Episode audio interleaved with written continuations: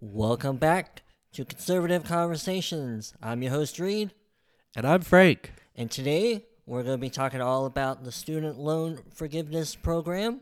Uh, this will probably be a little bit of a short episode, but uh, it'll be pretty informative, hopefully. So let's get right into it. And our most recent update is the payments uh, have been, well, the pause on payments has been extended Right. Until I believe sometime in June 2023, which coincides with the recent update that in February the Supreme Court is going to hear oral arguments on uh, cases related to the uh, student loan debt forgiveness program, and during uh, the time between now and when they make a decision, uh, in June. The program has been paused. Uh, the government's not able to process any new applications or, or accept any new applications and process any current applications uh, until a decision has been made. And uh, I believe that is the most current update we have so far. And uh, we pretty much have predicted so far that we probably see the Supreme Court take this case up, Right. It was just a matter of time, really. right? Um, but yeah, I think it's definitely going to be a super interesting case. Um, I think there's going to be a little bit of nuance to it, but I don't know how much it's really going to matter. And I think you might agree with me here because I think, in a way, and with this Supreme Court that we have, it's probably going to be another big win for, you know, individual freedom. And I think that the head of some department, like the Department of Education, I don't think can just like spend all this money like without congressional approval and you know just like with the swipe of a pen just Uh-huh. be able to to act in this way. Right. Uh, so uh I think it's probably going to get smacked down. Um yeah. but I also find it kind of interesting. Um, some of the points that I wanted to make will probably be brought up and be addressed in the case.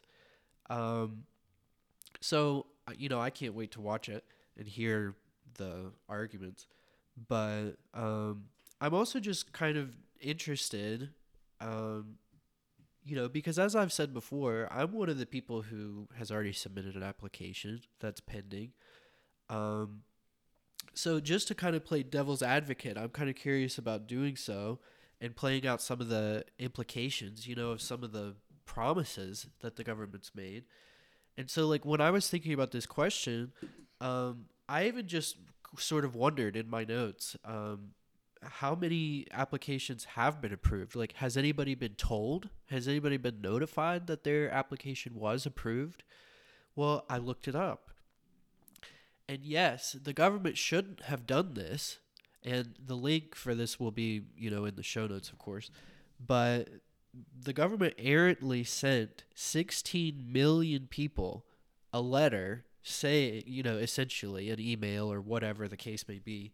But they told them that they're they were approved for this program or whatever.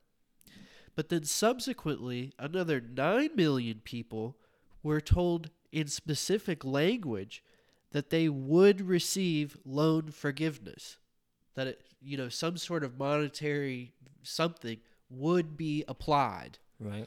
uh, I actually have uh, from an MSN article because I tried to look up a good article that had a timeline of each of these cases and stuff, and I Uh-huh. didn't really find one. But this MSN article had somewhat of a timeline, and one of the things it pointed out was on October 27th, uh, I believe is what it said. Uh, Joe Biden told a reporter that he expected checks to go out sometime in early November. Yeah. So I mean, they've made a lot of false promises, Yeah. okay, and uh, so it's sort of interesting. I mean, I'm not a case. I don't know if there would be one, but if somebody was foolish enough to, you know, really take this as money in the bank, and let's say that they did something they shouldn't have, or something like that, and maybe they've put themselves in some kind of jeopardy now because they thought they would receive some kind of twenty thousand dollar relief that they didn't get, or whatever. I mean, this is a big psych out, you know, that the government's doing here. So it just makes me wonder. I mean, if the case gets thrown out, like I probably think it probably will, um, but I just wonder if these people who've received such notices, you know, I'm not one of them. I've never received any wrongful email stating I've got twenty thousand dollars in the bank or anything. But somebody might have apparently at least nine million. We're told in some kind of specific language that they would be receiving a you know forgiveness of this loan or whatever. So I just wonder about if they'd have standing or damages in a way that they could pursue. You know, so I just wonder if this could just go back to court again in the future. Do you see what I'm saying? I yeah, mean, I it feel like definitely seems like it could. I mean, it does seem like, and I just want to see if that'll be addressed in this case. That's what I think's interesting. If if somebody would argue this now, that you know, I mean, what if somebody's like, I bought a twenty thousand dollar car because you know, Right. I wouldn't have done that, but I had, I got this letter, you know. Right. um, so anyway, one of one of the biggest objections also that I've heard um, that the you know whoever's litigating this is arguing is that the government was supposed to have this period sort of for like public commentary Mm-hmm. where they could kind of the public could come forward and, and give their take Right. and sort of um, you know air their grievances against this um, whatever this law or change in law Right, or yeah. whatever that was going to be enacted and that didn't happen here Right. well i also just kind of wonder about that just to sort of play devil's advocate one more time but it just makes me wonder I mean, the government does whatever they want to do all the time Mm-hmm. are there not other cases where this such a hearing such a procedure wasn't observed it was just totally circumvented and skirted and uh, ignored they just threw caution to the wind and and they still did it anyway i, I, mean wouldn't be surprised because they're one of the reasons, one of the things they're citing for not having to do this is this Heroes Act or whatever right that, this whole thing's based on. on this Yeah, yeah, this the- it being part of 2003 the law. pandemic so that's interesting i think that'll be super interesting to see because i mean i couldn't think of any other examples but i'm just sure there are some i mean like the first the only sort of example i could think of is like the affordable care act Uh-huh. but that's totally different because you know that was an act of congress you know and not Yeah. just like some governmental change in in their structure or Right. whatever you know like the epa or or something like that right. But so anyway i just think there's some interesting sort of elements to this. And i'm interested to see how they'll play out. I i definitely want to hear all the justices take on it you know?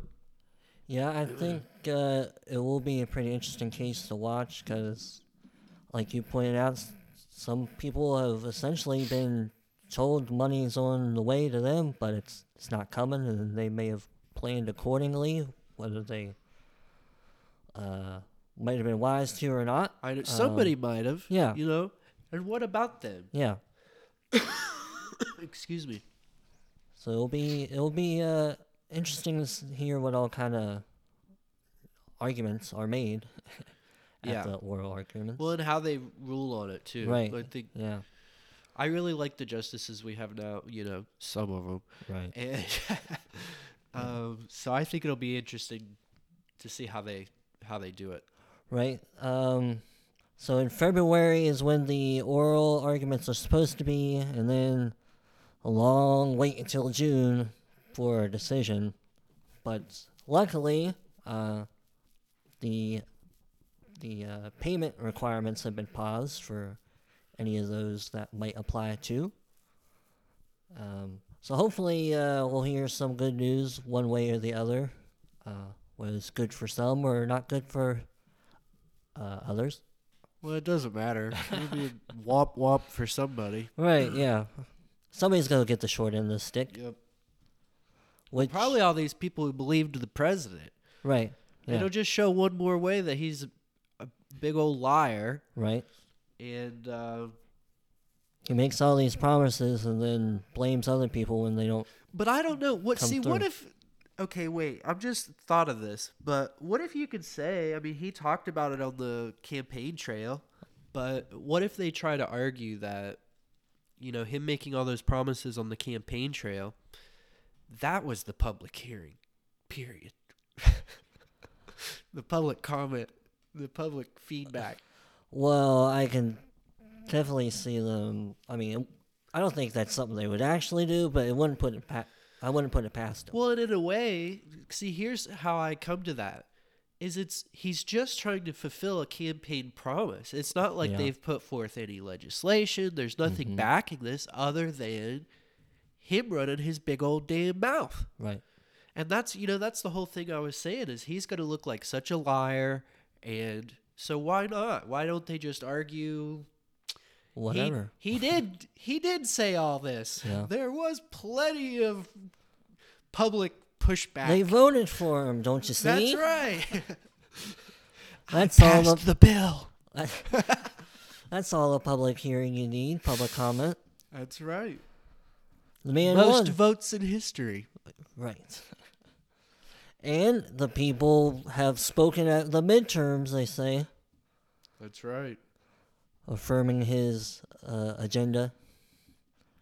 So yep, uh, that's definitely an argument I could see them making, although I don't think they actually will. I'm just grasping at tra- straws, trying to see how they'll how they'll argue this. Right. But yeah, it will definitely be one case to watch for sure, and uh, we'll bring it here to you folks when when it happens sometime in February. That's right.